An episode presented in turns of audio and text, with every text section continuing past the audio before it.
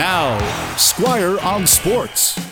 The new boss of the NHL Players Association, Marty Walsh, held a press conference yesterday.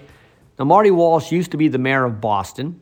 He used to be the Secretary of Labor in the U.S., so this guy knows his way around politics, and there are a lot of politics when you're dealing with the NHL.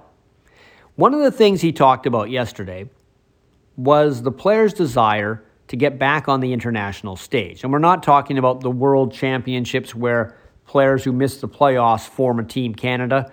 We're talking about the Olympic Games and a World Cup of hockey. Now, the World Cup is something the NHL can arrange. They don't have to worry about the IOC. The last one they had was in 2016. Canada won that one. So the players would like to do that because there's a lot of young players who grew up watching the Olympic Games and they want to be part of it. Players like Connor McDavid and Austin Matthews, they want to represent their countries. But ultimately, these players want to go to the Olympics. And there is a chance that the NHL will reappear at the Winter Olympics in 2026 when they are held in Italy.